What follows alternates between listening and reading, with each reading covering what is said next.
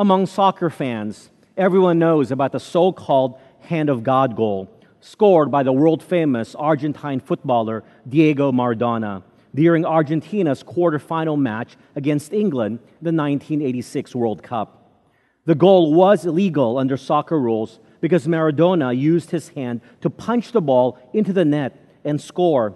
In soccer, you can't use your hands.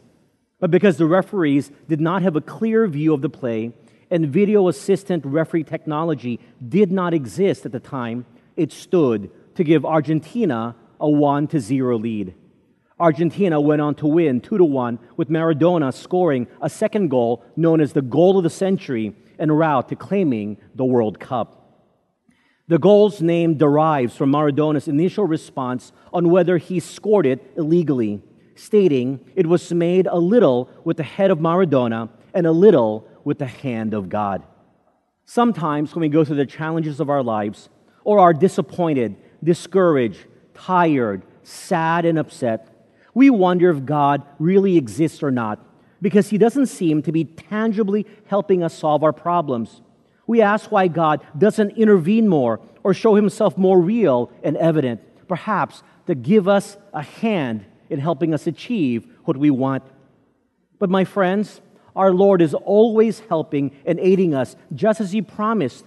We may just need to see it through a different perspective to see God's invisible hand at work in our lives. Let's discover four ways that God's hands are evident in our lives. If you have your Bibles, please turn with me to Acts chapter 18 as we study verses 1 to 28. Acts chapter 18, verses 1 to 28, as we continue our sermon series Voyager, studying the journeys of the Apostle Paul as recorded in the book of Acts. As you're turning to this passage, remember when we last talked about Paul, he was in Athens and it exemplified how we are to engage the culture. On his second missionary journey, he had then left Athens and was on his way to Corinth. And this is where we pick up the story in verses 1 to 4 of chapter 18. I read now verses 1 to 4. After these things, Paul departed from Athens and went to Corinth. And he found a certain Jew named Aquila, born in Pontus, who had recently come from Italy with his wife Priscilla, because Claudius had commanded all the Jews to depart from Rome. And he came to them. So, because he was of the same trade, he stayed with them and worked, for by occupation they were tent makers. And he reasoned in the synagogue every Sabbath and persuaded both Jews and Greeks. The Bible tells us that Paul made his way from Athens to Corinth. Corinth was the largest city in Greece at that time, 20 times larger than Athens, and a center for trade and commerce. Apparently, Timothy was sent to Thessalonica, and Silas was somewhere in Macedonia, and for now, Paul was alone. Now, in the city, Paul met a Jewish couple named Priscilla and Aquila because the Emperor Claudius had ordered non Roman citizen Jews to leave Rome. It seemed that they were already Christians, as there is no account of their conversion to the ministry of Paul. Anyway, this couple was in the tent making or repairer of leather goods trade, which was a skill and trade that the Apostle Paul also knew. You see, as a rabbi, Paul would have had to pick a skill which was repairing leather in addition to his studies in the Hebrew scriptures. It seemed that Paul had financial needs while in Corinth and he found work in the shop of Priscilla and Aquila. As a missionary, Paul worked hard to support what he was called to do, which was to evangelize to the Jews and the Gentiles. He did not expect that others would take care of his personal needs or that God would give him free handouts just because he was doing evangelistic work. He worked hard for his own personal needs. This is a reminder that doing the work of the Lord requires sacrifice and hard work. A comfortable lifestyle is not what is expected for one who is in the Lord's work, whatever his calling. But God divinely allowed Paul to find this couple in this large city so that he would have a job to provide for his financial needs. We see clearly in verse 4 that Paul's primary mission and call was clear. He was laser focused on the task of bringing the gospel to the unbelieving Jews and Gentiles. This tent making leather repair job was a secondary means by which to support his primary calling as an evangelist. But, my friends, you know, this is not supposed to be unique to Paul. It should be the same for all of us. Our occupation and profession, even as homemakers, is a secondary means by which we support our primary calling as an evangelist and discipler to the world we are called to reach out to. We should see our work as an enabling means by which we can propagate our primary mission in life, which is to share Christ with others. Simply put, we are to serve as a witness for Christ in whatever profession He has placed us in. When we have this perspective, then we will see any job the Lord puts us in, even if it entails challenges or hard work, as being part of His divine mission He has for us, and find joy and purpose in our work and even in our studies. I read now verses 5 to 8. When Silas and Timothy had come from Macedonia, Paul was compelled by the Spirit and testified to the Jews that Jesus is the Christ. But when they opposed him and blasphemed, he shook his garments and said to them, Your blood be upon your own heads. I am clean. From now on, I will go to the Gentiles. And he departed from there and entered the house of a certain man named Justus, one who worshiped God, whose house was next door to the synagogue. Then Crispus, the ruler of the synagogue, believed in the Lord with all of his household and many of the Corinthians, hearing, believed and were baptized. The Bible tells us soon after, Silas and Timothy joined Paul in Corinth. And when they came, Paul no longer needed to work as a tent maker because perhaps they came back with some money to help sustain their daily needs. Therefore, Paul shifted most of his time back to sharing the gospel to the people of Corinth. But many of the Jews in the city rejected the gospel message and so Paul turned his attention more on the Gentiles, noting through his words and the action of shaking dust from his garments that he had fulfilled his responsibility to the Jews, but they had rejected the message, so now he would spend more time with the Gentiles. However, in spite of the rejection of the gospel message by the Jews, God encouraged Paul by having him meet a person named Justus, who was most likely a Gentile with his Roman name, who came to know the Lord and welcomed Paul into his house. Ironically, this warm welcome was into Justus's house right next to the Jewish synagogue, whose people had rejected him and his message. It is as if God was telling Paul, Don't be discouraged. Even if many rejected you, there are those who still accept you and the life changing message you bring. The Bible also tells us that the leader of the Jewish synagogue, named Crispus, and his entire family along with many Corinthians, came to know Christ and publicly professed their inward faith through water baptism. The Lord was clearly showing Paul that he was not alone in this city. Even with many rejections, the life transforming message he brought about Jesus Christ still found receptive ears, even among prominent people. Now, look with me at verses 9 to 11. Now, the Lord spoke to Paul in the night by a vision. Do not be afraid, but speak and do not keep silent, for I am with you, and no one will attack you to hurt you, for I have many people in the city. And he continued there a year and six months, teaching the word of God among them. Here, the Bible tells us that God knew that Paul's new ministry in Corinth wasn't going as smoothly as perhaps he had hoped. He had to work to afford living in the city and met numerous rejections. But God encouraged Paul in a vision by telling him to press on and to faithfully continue the gospel work. The Lord told Paul he was to continue speaking and not to remain silent or to be afraid. Why? For three reasons. First is because God is with him, which should always serve as our assurance that we are never alone. My friends, God is always with us as our companion. The second is because God is divinely protecting Paul.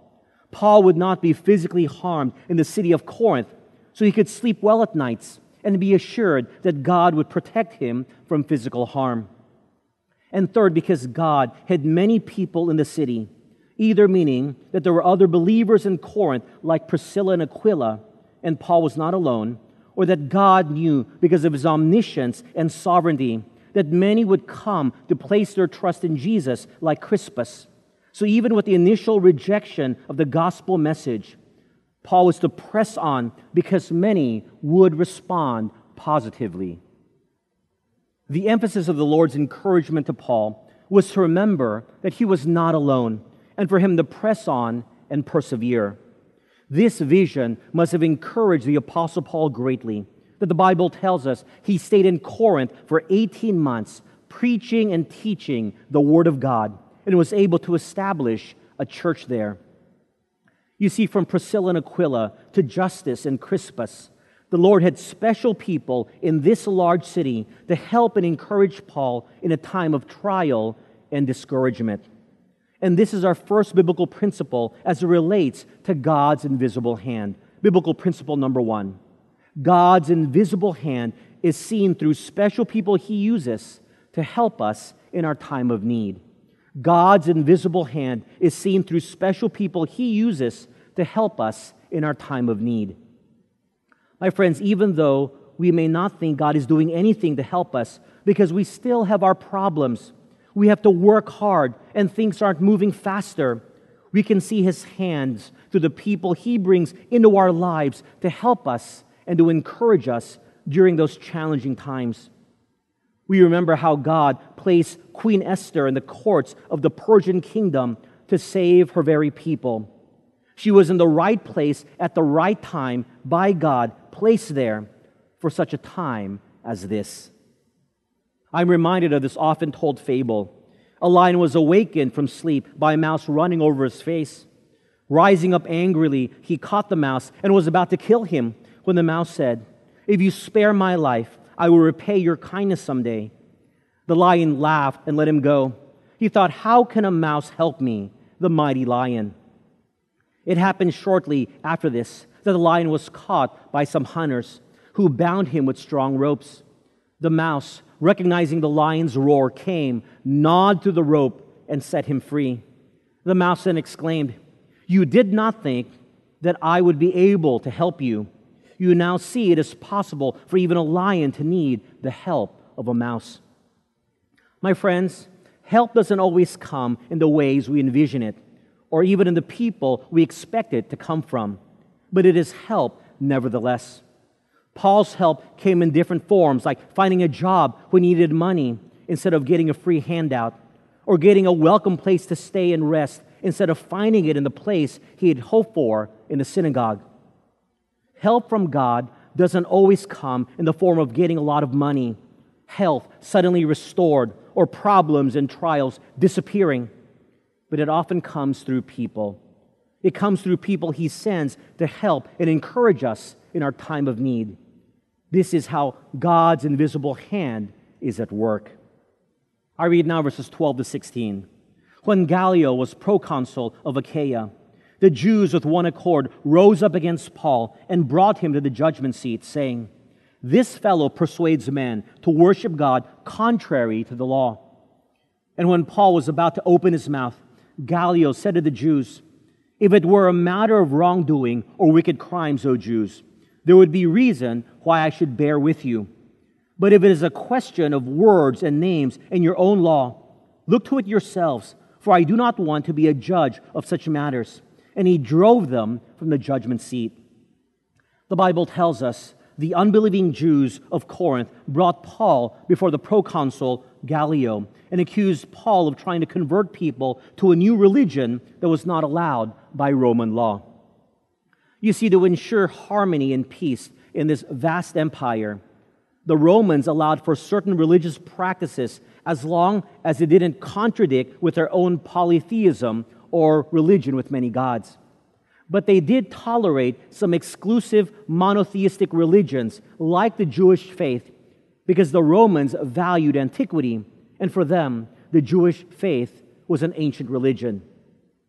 So you see, as long as the Romans thought Christianity was a sect or offshoot of Judaism, it would be allowed under Roman law and could be practiced without persecution. Therefore, this accusation by the Jews of Corinth before the Roman proconsul would carry tremendous ramifications. If you know Roman history, you will know that Gallio was not just any proconsul, he was greatly respected in the Roman Empire. His brother was the famous Stoic philosopher Seneca, who was Emperor Nero's tutor. As a proconsul or governor of an influential Roman province like Achaia, his decisions would serve as a guide for other proconsuls across the Roman Empire. The Bible tells us when the charge was brought before Gallio by the Jews, before Paul could even defend himself, Gallio already decided that this matter was a religious theological issue and it didn't concern him because as proconsul, his responsibility was to judge criminal cases or if something violated Roman law. And so he refused to hear this case any further and said that this was an internal religious issue. Essentially, Gallio's decision or verdict protected Christianity throughout the Roman Empire for many years. Historically, his decision didn't legitimize Christianity in the Roman Empire, which would happen with Emperor Constantine in the early 4th century.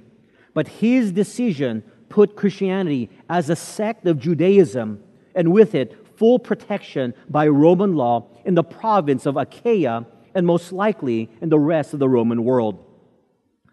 Even though we know Christianity was completely different from Judaism, and the Jews of that time wanted Christianity completely disassociated from them, for practicality and legal purposes, they were grouped as one. That's why, until Nero blamed Christians for the burning of Rome in AD 64, for more than 10 years, the Romans tolerated Christianity and the gospel spread more because of this decision. Now, look with me at verses 17 to the first part of verse 18. Then all the Greeks took Sosthenes, the ruler of the synagogue, and beat him before the judgment seat. But Gallio took no notice of these things, so Paul still remained a good while. The Bible tells us the Greek audience who were hearing this accusation and the decision of Gallio at the Bema, or the place of judgment, in the marketplace, took Sosthenes, the ruler of the synagogue, and beat him. Sosthenes probably succeeded Crispus as the leader of the synagogue after Crispus converted to Christianity. And Gallio allowed this beating to take place, perhaps so that it would discourage the Jews from in the future bothering him with the religious differences of opinion with the Christians. Because of what happened, Paul was able to stay in Corinth for a long time, safe and secured. What transpired is a beautiful picture of God's invisible hand at work. He used an unjust accusation against Paul to bring about security and protection for Christians across the region to allow the gospel work to continue unabated.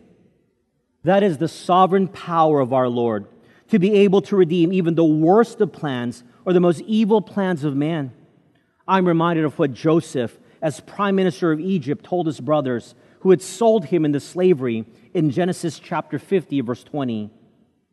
But as for you, you meant evil against me, but God meant it for good, in order to bring it about as it is this day to save many people alive. You meant it as evil, but God meant it for good. And my friends, this is our second biblical principle concerning God's working in our lives. Biblical principle number two God's invisible hand is seen through how he can redeem the worst of plans. God's invisible hand is seen through how he can redeem the worst of plans. Whatever situation we may put ourselves in, or even what other people put us in. God can redeem it so that it turns out to be the best for all involved. I'm sure that when Paul was initially hauled off to Gallio to be judged, he perhaps may have been thinking, Lord, why?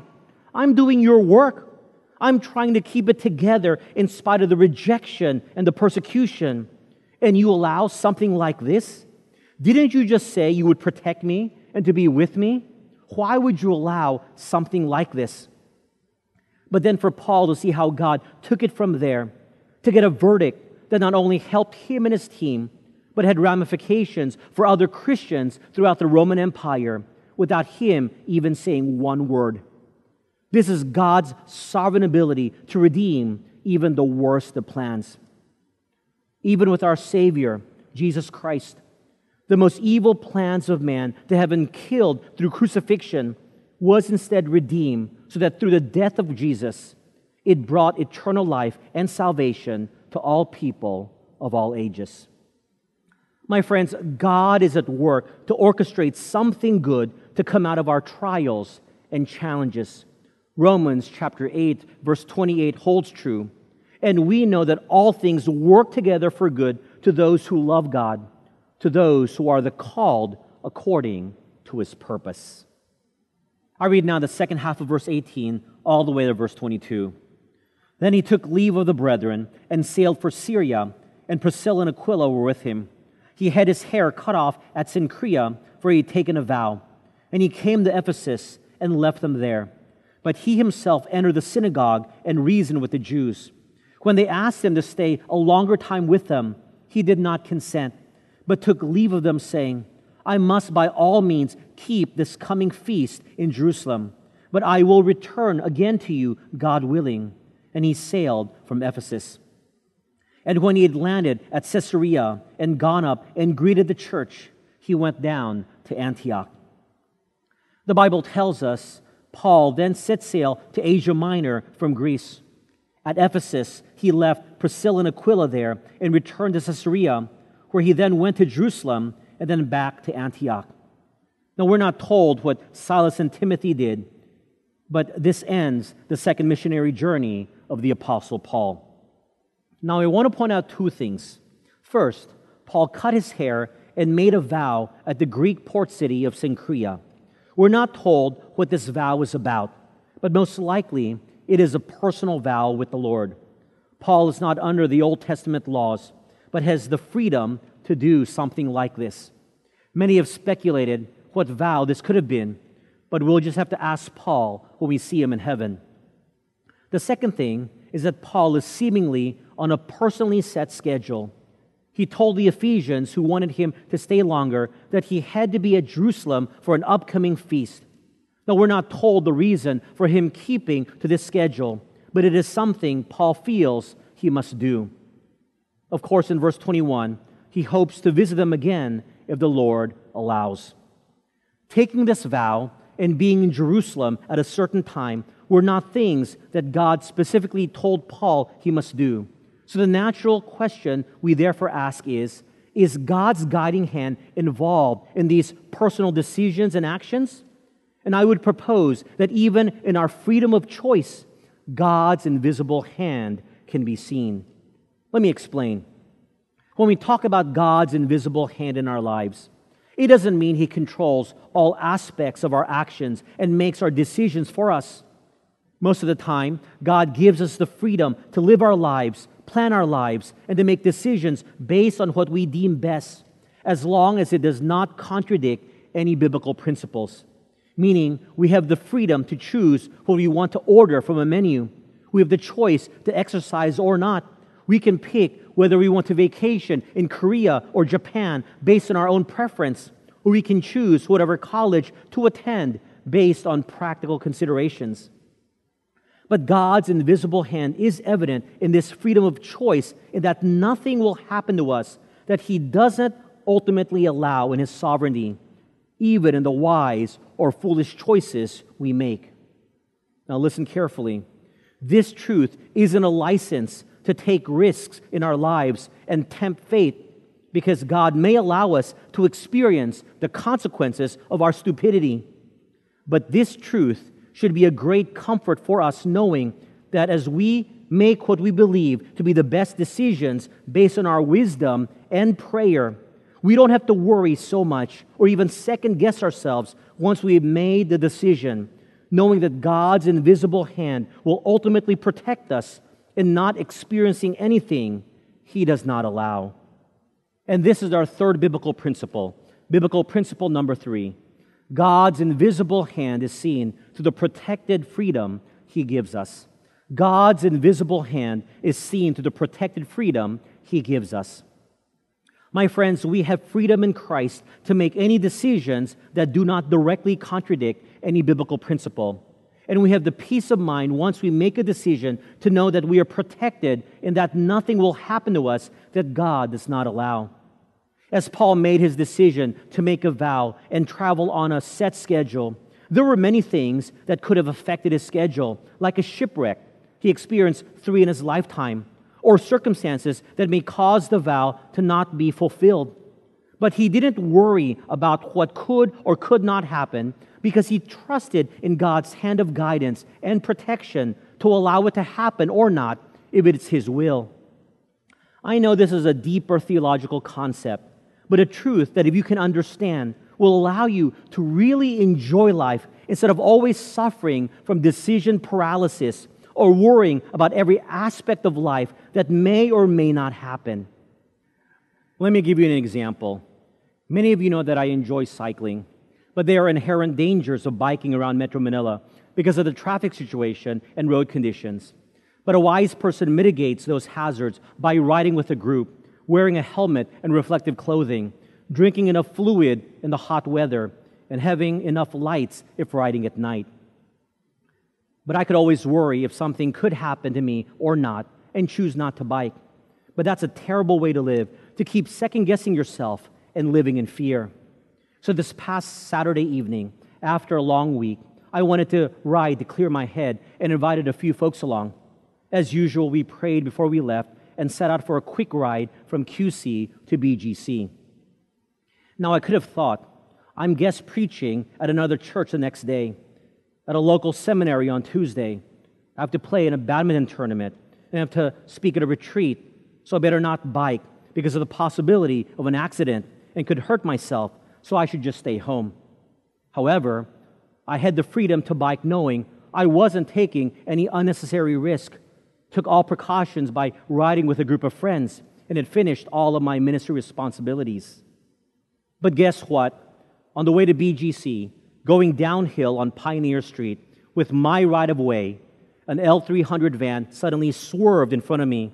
And to avoid crashing head on into the van, I also swerved and quickly applied my brakes, but lost control of my bike. And the next thing I knew, I'm staring up at the beautiful moon and stars with an object hurling above me, which was my Android phone launching from my back pocket, maybe 15 meters in front of me. I landed painfully on my back and thankfully not on my head. And when the adrenaline wore off, I felt like maybe I'd cracked some ribs or collapsed a lung because of how painful it was to breathe. I know that many of you are thinking right now, Pastor Stephen shouldn't have gone biking. He was tempting fate with so many speaking commitments.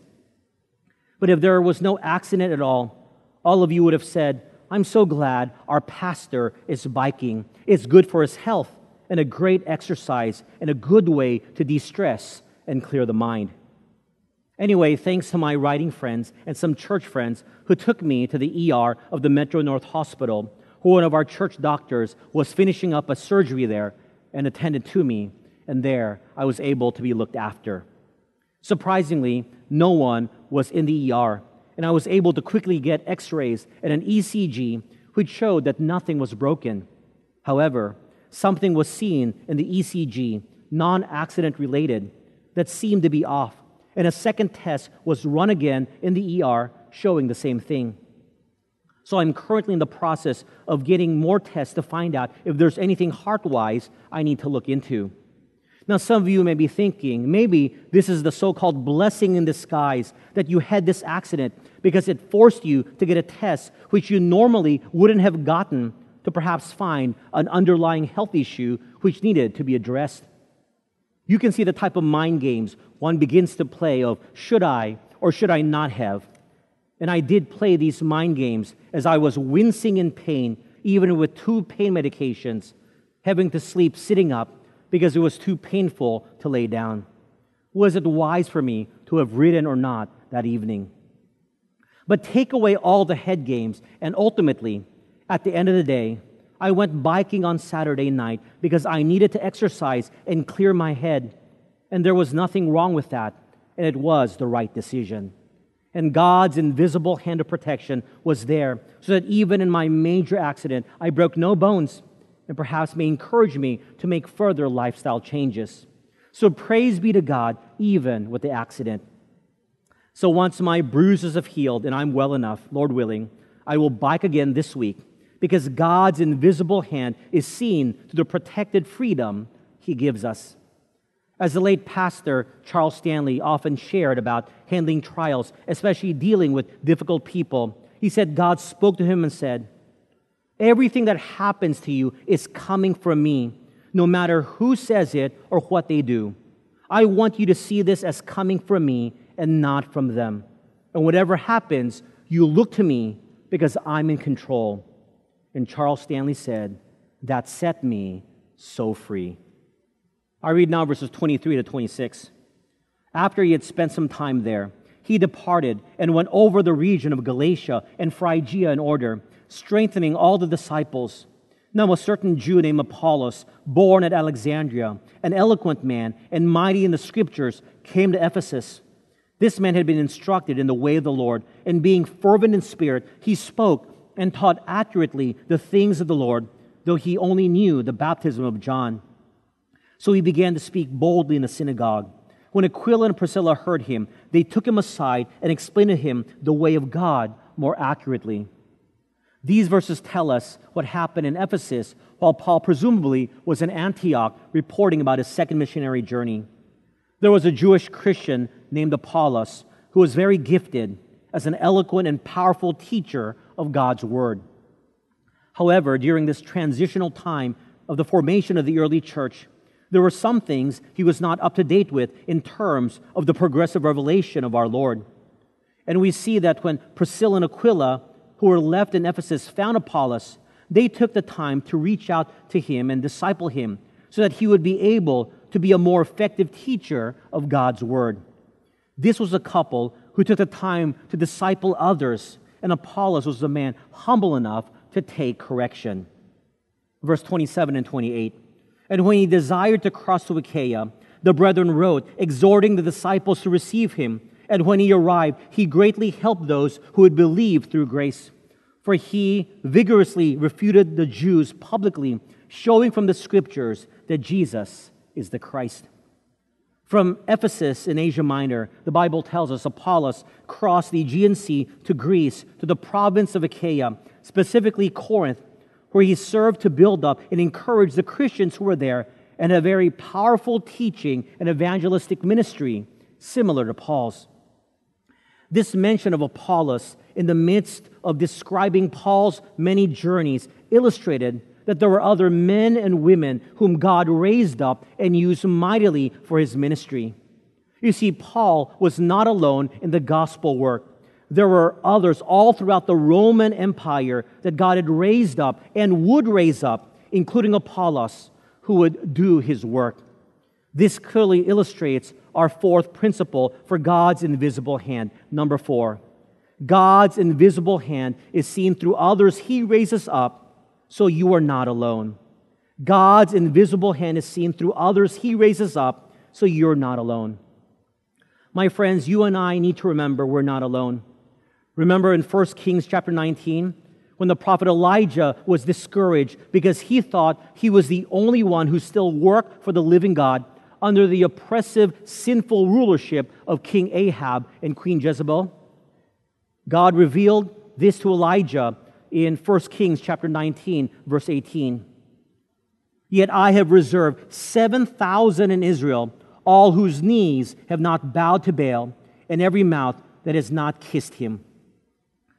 God was telling Elijah, You're not the only one.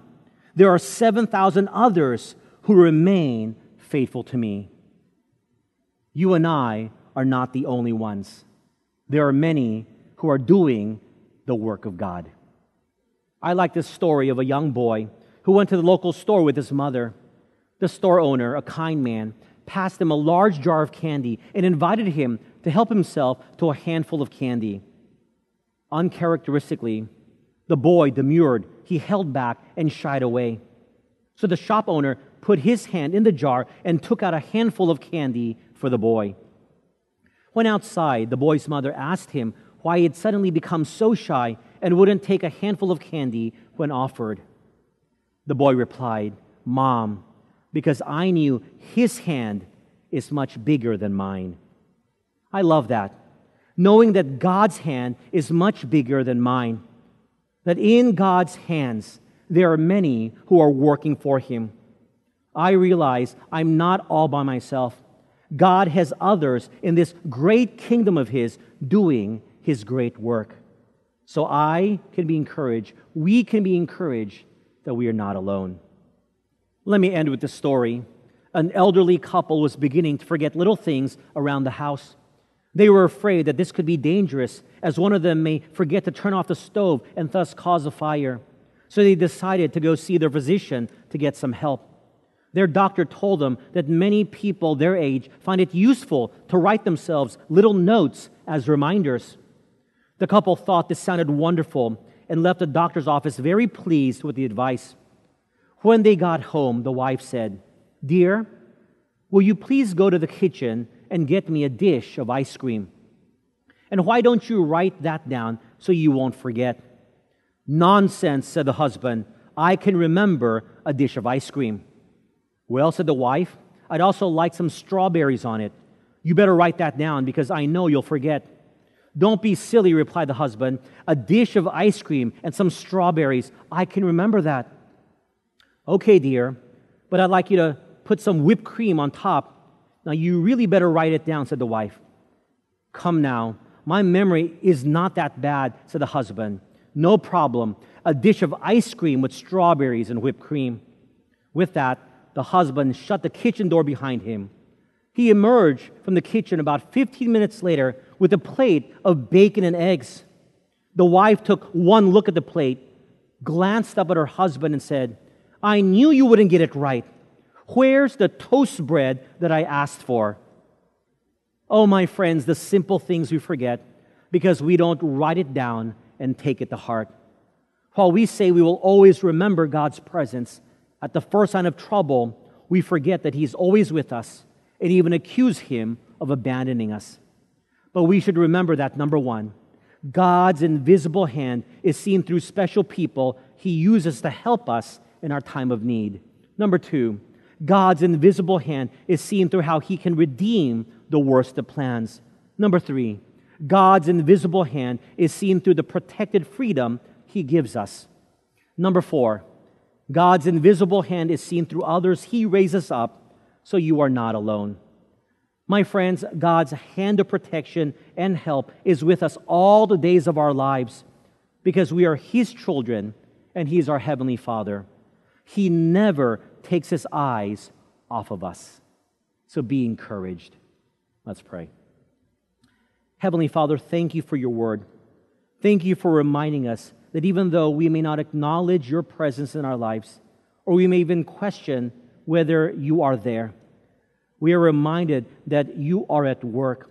Your invisible hand is helping us in our lives by setting us people who will help us in our time of need, by encouraging us, knowing that there is no plan that cannot be redeemed by you, where we are reminded that we have the freedom to live this life knowing that we are under your protection that we're not alone because you raise up others in this life journey with the same mission as us.